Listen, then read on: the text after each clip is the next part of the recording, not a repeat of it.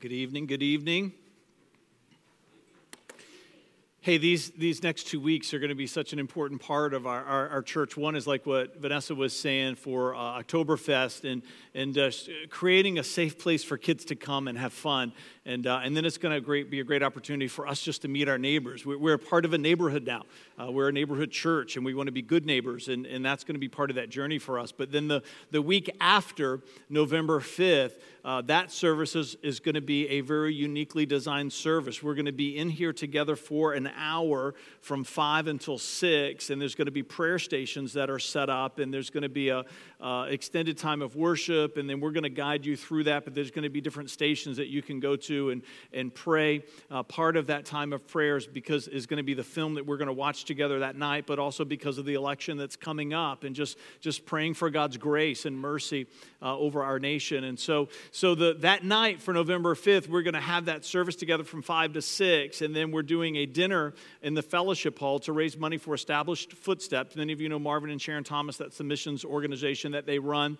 And so I think it's like $5 a head, $25 a family. And, uh, but you might choose to give more than that to help uh, raise money for them. So we're going to have a meal together, and then we're going to be back in here uh, to start the movie right around 7. It's just about 50 some minutes long and, uh, and we're going to watch that together and then we're going to talk about it with each other. So we just want to put that on your radar that Saturday night, November 5th, you just want to plan for a little bit longer of an evening together uh, than, than your, the uh, normal 90 minutes that we, uh, that we do with each other. So, Father, as we enter into this series, Race and Politics, God, I pray that your Holy Spirit would soften our hearts that, that we would be the, the transcendent people that you call us to be as devoted followers of Christ. Not to be drawn into the conflict, to be, but to be the peacemaker of the conflict. To, to, to be the one that's able to transcend uh, above the noise and to take people with us into a place of harmony that we believe is possible. We believe is possible through your word. In Christ's name, come on, and everybody said together, Amen. Amen. Hey, I'm not going to get through all of this uh, message tonight, and so we'll do part one of it tonight. I'll decide whether or not I'm going to uh, blog the rest of it this week. If I do, I'll post that, or whether or not I push it uh, onto the, the, the, the, second half of this into the, uh, the week after uh, November 5th. So, um, but just as I, I usually find myself in here on Friday afternoons praying through my message and just praying for the, the, the, the service, and especially for this week, oftentimes, if it's a new uh, series that's launching on all three campuses, it's praying for Suffolk, it's praying for Williamsburg. And, uh, and so, as I was in here walking around, I noticed that on this pew right here, where we sit every week, was this really cool hat. It was a snap-back flat cap. If you don't know what that is, you're old like me and I only know because I have teenage sons, right? But there was a snapback flat cap, and it was it was black in color, and then it had this really hipster font on it that said "Fly" right across the, the front of it. And I thought to myself, I bet somebody left that there for me. Yeah, I mean it's there in my seat, and right there. And then I just felt the gentle nudge of the Holy Spirit. No, they did not. Right? I share that with you because sometimes the way we think we look is not how we actually appear to the rest of the world. You with me? Some, sometimes the way we think we look is not how we actually appear to the rest of the world. Now, I could have tried that hat on and thought to myself, I look good in this hat. But the rest of the world would have had a very different opinion if I had worn that, right? Sometimes the way we sound is not how the rest of the world hears us. Sometimes the way we sound, way we think we sound, is not how the rest of the world hears us.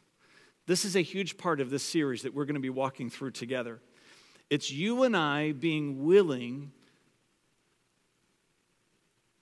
for the self awareness that we're desperate to have to get a little bit better in our lives. And sometimes it means that we've got to be willing to listen to what other people are telling us that we sound like, even if it's hard for us to believe it. We need the people that are around us to be honest with us about how we actually sound to the rest of the world, no matter how we think we sound when we hear ourselves. Jesus has always called his church to be a force for change, especially in the fight against racial and political hostility. And without the power of the Holy Spirit, we will fail. I love how this series, Race and Politics, is coming right on the heels of our series, Stranger Things, where here at the Newport News Campus, we talked about how desperate we are for the power of the Holy Spirit to be at work in our lives. Let, me share some verses with you. This comes out of Proverbs chapter 6. Proverbs chapter 6, and begin in verse, in, in verse 16, it says, There are six things that the Lord hates. No, seven things he detests. And this is a, a, a, a, a poetic technique to bring emphasis to the seventh one. So when you see a list in the Old Testament, especially in Proverbs, and it, and it says there's six things, no seven, or there's nine things, no ten, it, it's, it's, it's, it's a way for us to understand that the thing at the end of the list is worse than all the other things in the list. And when we see that, it should cause us to think, I wonder what the last one's going to be. Because when you hear these six, I don't know about you, but I think, what can be worse than that? But we know that there is. Six things he hates, no, seven things he detests. Here it comes haughty eyes, which is pride, a lying tongue, hands that kill innocent blood. Okay, those are pretty three big ones right there. You with me? A heart that plots evil, feet that race to do wrong, a false witness who pours out lies. Those are six weighty things. What's the seventh one going to be? A person who sows discord in a family. It's powerful, isn't it? False witnesses, lying, a proud look, hands that shed innocent blood. And God says, But to me, the person that sows discord amongst the family in the hebrew here it's, it's, it's a generic phrase. So it could be a church family it could be your the, the family in your home it could be the family of your community it could be the family of the workplace. God says the person who brings discord to that place he detests. 2 timothy 2.24 listen to this a servant of the Lord must not quarrel, but must be kind to everyone, be able to teach, and be patient with difficult people. Now, we know the Holy Spirit is the author of all scripture, but the person that he's using to write this is the Apostle Paul. And so when we get to Titus, right, Titus and Timothy were two of Paul's young proteges. So he writes this to Timothy, but a great partnering text to his counsel to Timothy comes in Titus 3:10. If people are causing divisions among you, give a first and second warning, and after that, have nothing to do with them. Is that in the Bible? Yep. Titus 3:10. All these notes are on our a PDF online if you want to get them. What, what does that mean? It means that we're supposed to be patient and difficult with people until they cross the threshold of sowing discord and being divisive. At that point, we put down patience and we pick up correction. Ephesians 4:29 Don't use foul or abusive language, but let everything that you say be good and helpful so that your words will be an encouragement to those who hear them. It's great, isn't it? Only what is edifying and for the building up of others, it says in the King James. The civility of the church must stop deferring to and enabling the verbally violent. Let me say that again. The civility of the church must stop deferring to and enabling the verbally violent. Passion inspires, but verbal violence harms. Passion inspires. We don't want to be a passionless people. I'm passionate about things that I believe. I'm passionate about political views and social issues. I'm passionate about doctrine distinctives that we hold dear here at City Life. But at the point my passion becomes anger, it stops inspiring and it starts hurting. And sometimes the way that I think I sound is not how I actually heard by the people around me. I'm desperate for the nudging and the conviction and the prompting of the Holy Spirit, and I'm desperate for the people around me to be a constant voice into my life to help me understand when I've gone from being passionate to being verbally violent. I have friends in my life. I hope that you do. And sometimes they've called me in our history here at the church and meetings that get tense sometimes. And they call and said, Fred, I, you know, I appreciate your passion, but I think that was, I think you crossed the line. And then I'm coming back and apologizing to those people. If you've never had someone challenge you in that way, it might be that maybe your personality is given to where that's not a risk for you. But if you are a person in your personality and that's a risk for you, and you've never had anybody challenge you in that way, I would say you need some better friends. You've got to have people in your life that aren't afraid to press you when you need to be pressed and to help you actually understand how you sound, even when you think you might sound differently. I love this book. These, both of these books are amazing. If you want some books to read, Blinded by Might by Cal Thomas.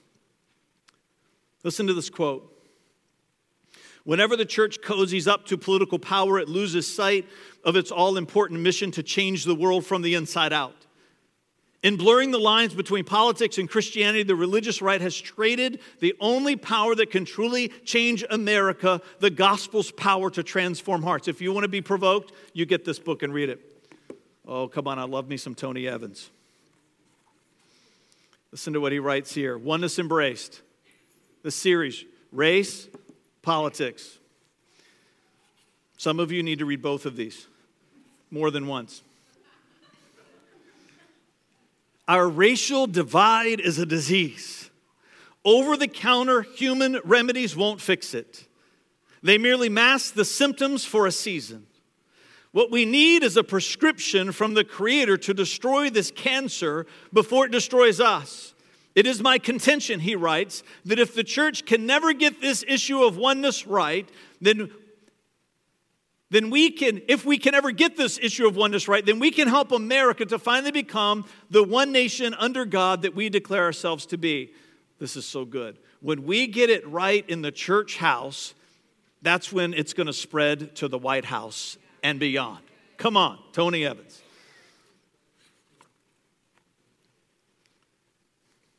Until we embrace how we were born and raised, we will never be able to manifest the values of God in history so that people can understand and fully see that God is a God of multicoloredness. Let me read that again. Until we can embrace how we were born and raised, we will never be able to manifest the values of God in history so that people can understand and fully see that God is a God of multicoloredness. And I would add to this until we can embrace how others were born and raised, we will never be able to manifest the vows. And it keeps going. That's part of what racial taboo is about. It's about understanding one another. It's about building cross cultural relationships with one another.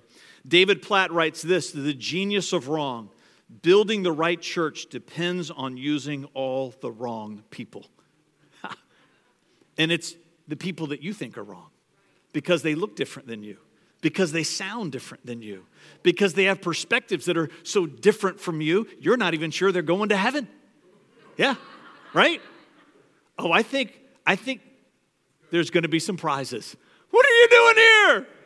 And they're going to go, What are you doing here?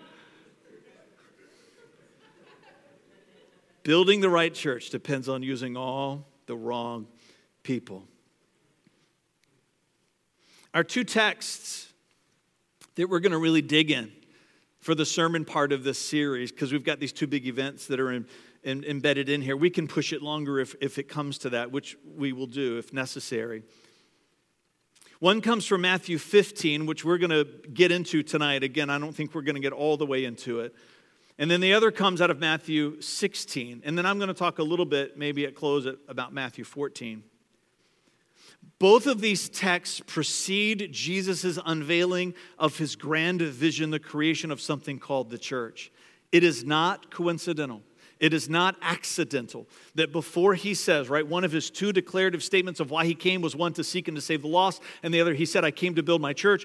Just before he talks about building his church in that same chapter in Matthew 16, he takes on the political divide of his nation. And then in the preceding chapter in Matthew 15, he tackles racial divide. Do you think that it's an accident that he's challenging us to understand that there is racial division and there is political division? And if we're we're not willing to deal with these things, then we're never going to be able to build the church that He's called us to build. My definition of harmony, I posted it this week. You've heard me say it before. Harmony is not achieved through uniformity, but rather through diversity that is in perfect cooperation with one another. This series is going to tackle some of the most controversial topics, not just in churches today, but in all of society. And here at the Newport News campus, both tonight and again on November 12th, and then probably the week after that, we're going to see that 2,000 years ago, the world was struggling with matters of race and politics just as severely as we struggle today. If only the world would follow the example Jesus gave then and still gives now. We may not be able to change the whole world, but let's start with the world that's within reach for each of us, which is our own hearts. If we want to see change, then we need to be changed. If we want to see change, then we must be changed. There is a harmony I believe we can work to see in our lifetime. All right, Matthew 15. Oh, I love this. Some of you maybe have never paid attention to this story. It's stories like this, sometimes you read it and go, I'm not sure, sure that was supposed to be in the Bible. How, how did it get in there? Oh, but it's here. Verse 21. Then Jesus left Galilee and went north to the region of Tyre and Sidon. A Gentile woman who lived there came to him, pleading, Have mercy on me, O Lord, son of David, for my daughter is possessed by a demon that torments her severely. There's a lot of ways that we can have crisis in our lives. I'm, i just got to believe this has got to be one that could be at the top of the list, right? It's not given to hyperbole here. She's not exaggerating her circumstance to try to get attention.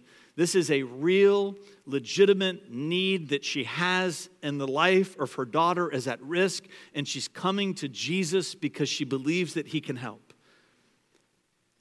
Possessed by a demon, and that torments her severely. But Jesus gave her no reply, not even a word, ignores her. There are few things that are worse in this world than someone treating us as if we're not there. Then his disciples urged him, Come on, Jesus, this isn't what you've been teaching us to do. We've got to help this woman. Is that what your Bible says? No. Then his disciples urged him, Send her away. Tell her to go away, they said. She's bothering us with all this begging. In the Bible, And Jesus said to the woman, I'm sorry for what I said. Nope. He said, I was sent only to help God's lost sheep, the people of Israel. What's he saying? I'm not going to help you because of the color of your skin. I'm not going to help you because of the way you look, because of where you're from, because of your past, because of your history. I'm not here to help you. I'm here to help these people over here. Read this story as if Jesus is white and she's black. Read it that way, because that's what it is. Because he's Jewish and she's a Canaanite.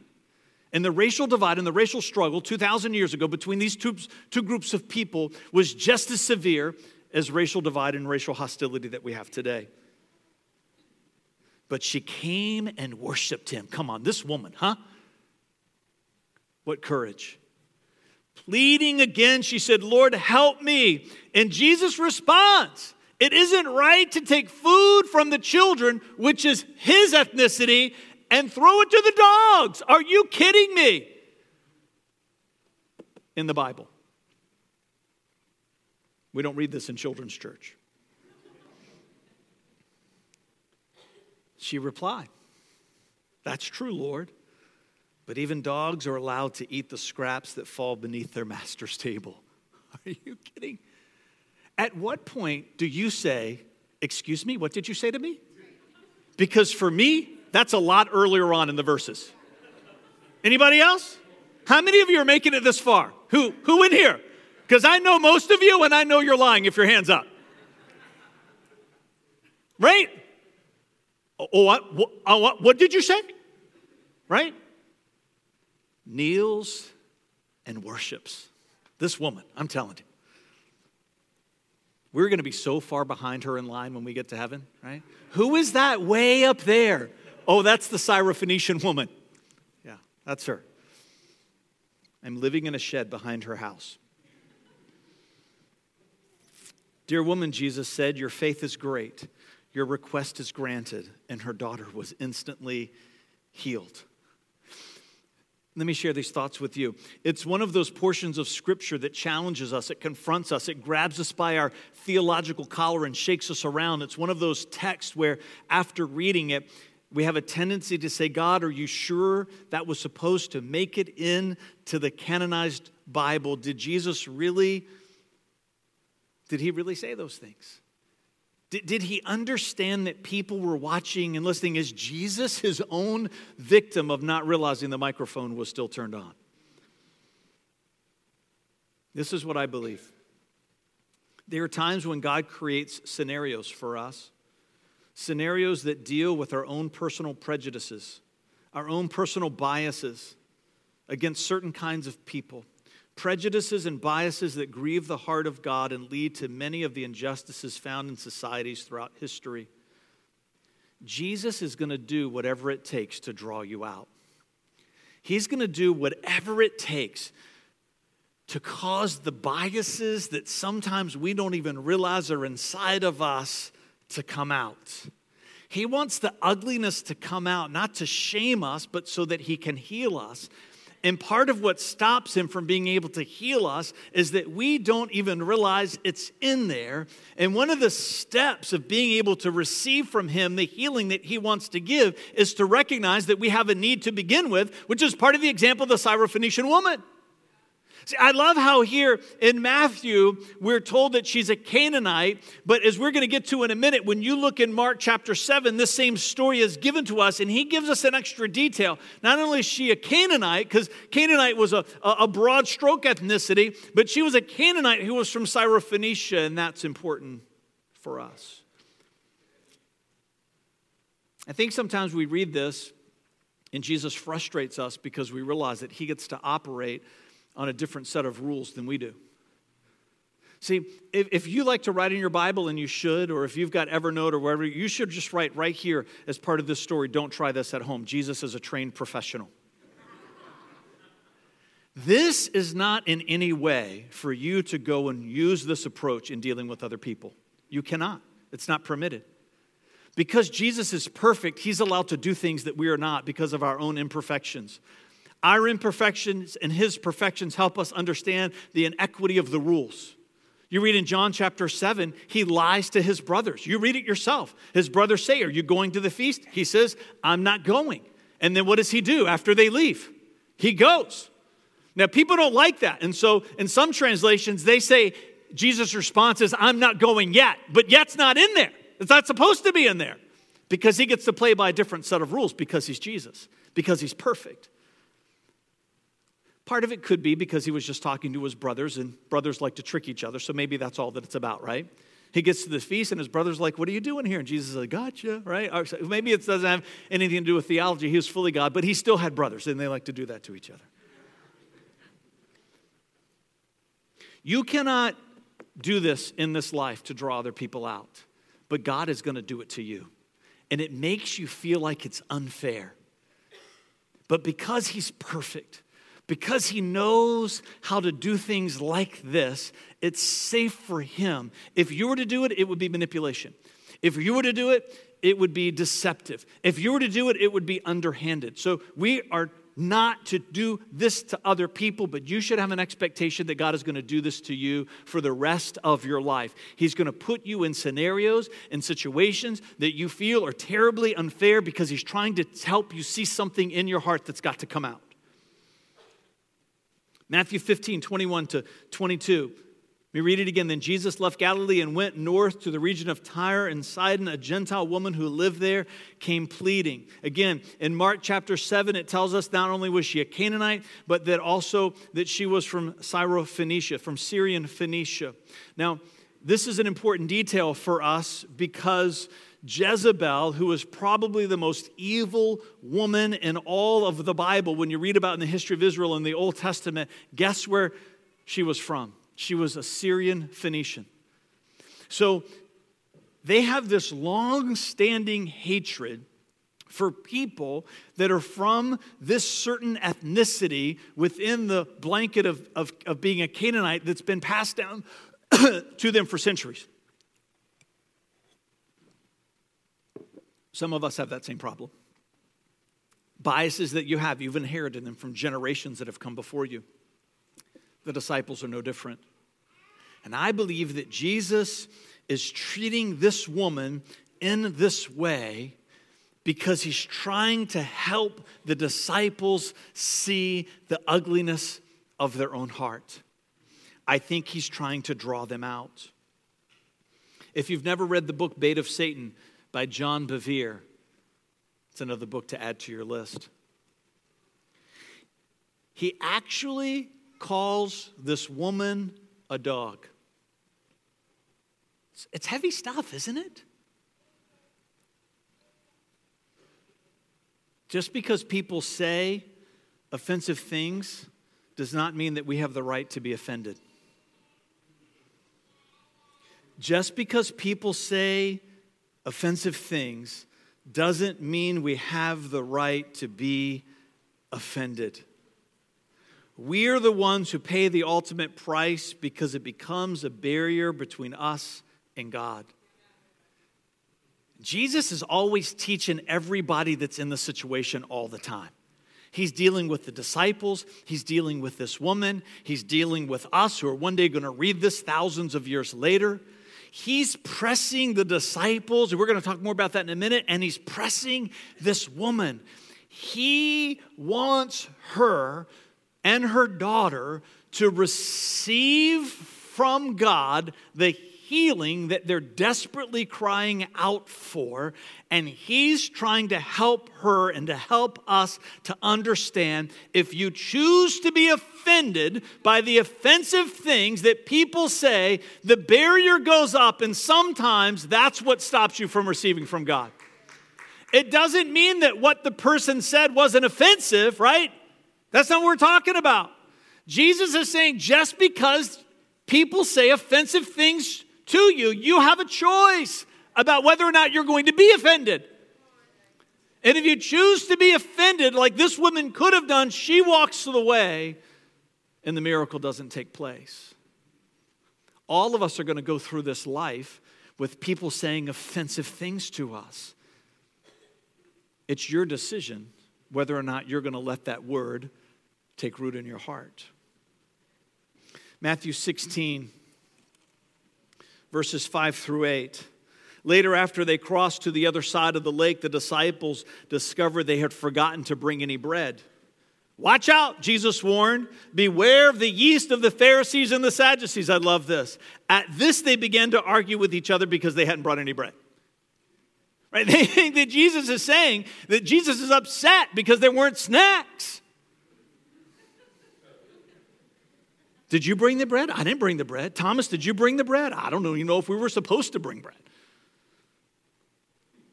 Jesus knew what they were saying, so he said, Oh, you of little faith. See, sometimes when Jesus uses the word faith, he's talking about belief. But sometimes when he uses the word faith, he's talking about being a spiritually minded person. And what he's saying to the disciples there is, Oh, you have little faith. What he's saying is, as long as I've been with you, you should be more spiritually minded than you are already today. A spiritually minded person is a person where the Holy Spirit and the character of Christ is the dominant influencer of your will. And when that's happening, you're able to see beyond the practical and the natural nature of the circumstance, and you're able to see into something deeper, into the eternity that's happening in the moment. One of the beautiful things I love about this woman in this story and in this text is that she is a woman of great faith, not just because she believed that Jesus could do something miraculous for her daughter, but she was a woman of great faith because she was a spiritually minded person. She refused to be drawn in to the conflict of the racism of her day and continued, continued to be transcendent in the moment. And there was a great reward that came to her because of it.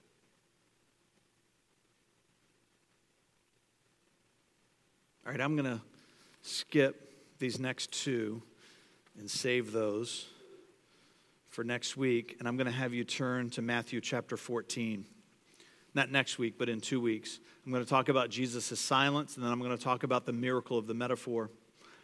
And then in two weeks, I'm also going to talk about practical steps that we can begin to take to help with the racial divide that's in our world. And I think that's going to be a good follow up to racial taboo. But I want to get to Matthew 14 because this is important. Have you ever noticed that in Matthew 14, let's read it. Matthew 14, verses 1 through 4, 1 through 5. When Herod Antipas, the ruler of Galilee, heard about Jesus, he said to his advisors, This must be John the Baptist raised from the dead. That is why he can do such miracles. For Herod had arrested and imprisoned John as a favor to his wife Herodias, the former wife of Herod's brother Philip, right? So he's married to his brother's wife. I know. You can say, ooh, right there. Crazy stuff happening. John had been telling Herod it's against God's law for you to marry her. And Herod wanted to kill John, but he was afraid of a riot because the people believed John was a prophet. All right, now let's, let's read Mark's account of this story. This is why we're given all four of the Gospels, because each one gives us a perspective that we need. So this comes out of Mark 6, 14 to 20. Herod Antipas, the king, soon heard about Jesus because everyone was talking about him, and some were saying, This must be John the Baptist raised from the dead. That is why he can do so many miracles. Others said he's the prophet Elijah, and still others said he's a prophet like the other great prophets of the past. Verse 16 says, When Herod heard about Jesus, he, he said, John, the man I beheaded, has come back from the dead. For Herod had sent soldiers to arrest and imprison John as a favor to Herodias. Now, it sounds like it's the same story up until this point, doesn't it? For John had been telling Herod, it's against God's law for you to marry your brother's wife. So Herodias bore a grudge against John and wanted to kill him, but without Herod's approval, she was powerless, for Herod respected John isn't that interesting? Because Matthew tells us that Herod wanted to kill John, that he was angry with John, that he hated John. And the only reason why he didn't kill him because he was afraid of what the people might do. But here we get to Mark and it says that he respected him. It says that he knew that he was a good and a holy man. Listen to this. It says he protected him and that Herod was greatly disturbed whenever he talked with John, but even so, he liked to listen to him. Are you, who was responsible for editing this book? I don't know what meeting Matthew and Mark came out of, but they're not on the same page. But we know that can't be the case. Whenever you come to texts like this that seem as though the Bible disagrees with itself, we know that we're not understanding the Bible because it has many writers, but it only has one author. And I believe this story is given to us. It's profound because I believe that Matthew is giving us where Herod's heart was when it started. I think that this is given to us because Matthew is helping us to see how Herod felt towards John in the beginning. But the more they talked, the more he listened, the more time they spent together, Mark shows us the outcome. It's powerful, isn't it? That he could go from hating and despising and wanting to kill. And, and let's, let's not be naive about how evil of a man he was, right? That's why we're given this detail about how he's stolen his brother's wife. And then Mark says, but over here, he respected him, protected him, listened to him. If his heart can change, then there's not a heart in this world that cannot change. If his heart can change, then my heart can change, and your heart can change. And you know what changed his heart? Is that he was willing to listen to someone that he despised. What changed his heart is that he was willing to sit down and listen to someone that he hated, someone that he wanted to kill, someone that he wanted to destroy, someone who was publicly saying to the rest of the world, You shouldn't be doing what you're doing. But because he was willing to sit and listen to him, his heart changed. It's powerful. Are you willing to sit and listen to the people that you despise? Do you carry and conduct yourself in a way so that people who despise you, maybe because of the views that you hold, at least they're willing to listen to you because of your character? See, because if we can start to listen to each other, I'm telling you, our world could be like the hearts of Herod that go from there to here. I'm going to invite the worship team to come back up.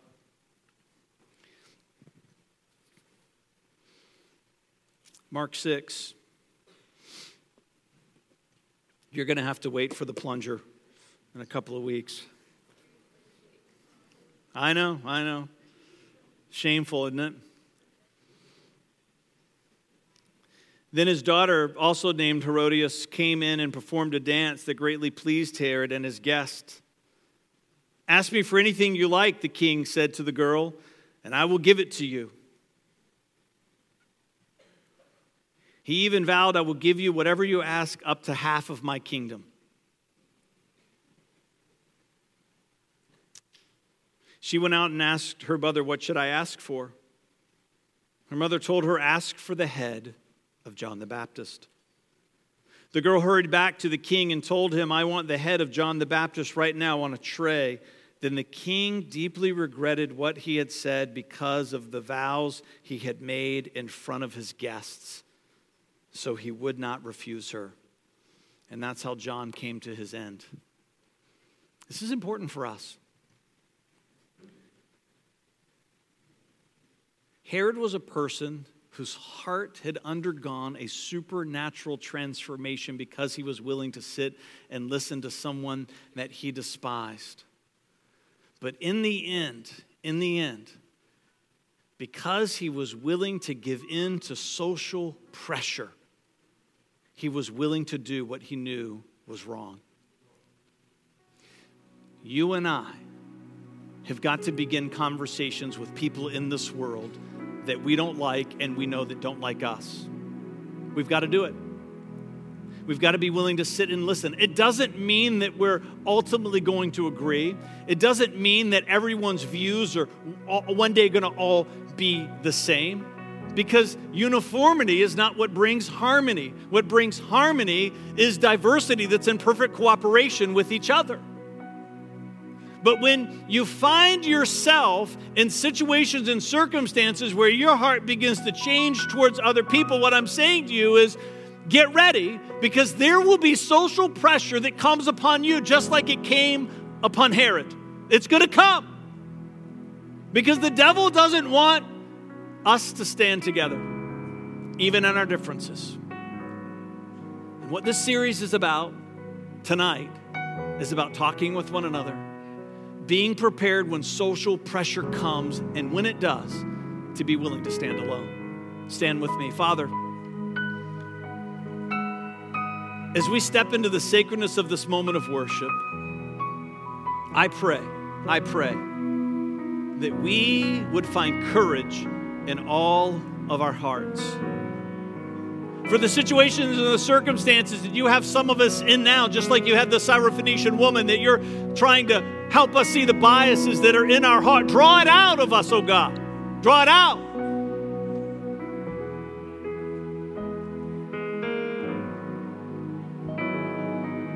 Father, if we find ourselves in a situation, a circumstance where we feel like that you're treating us unfairly, help us to remember the words of that song that we've sung tonight that you can only and always be a good, good father. And that we would trust your heart. Father, help us to be willing, like Herod. We don't like to identify with people like Herod, but that's who we are. We all have our own brokenness, we all have our own sin, we all have our own ugliness. Help us, God, to be willing to sit and listen to even people that we despise. Change our hearts. Help us to believe that there's a harmony that we can find even in the midst of our differences, and that we will withstand, we will withstand any social pressure that would come that would draw us out of a place of integrity. That your Holy Spirit and the character of Christ would be the dominant influencer of our will, that we would be people of faith because we believe for the things that are impossible and because you always find us to be spiritually minded people. In Jesus' name, come on, let's worship together.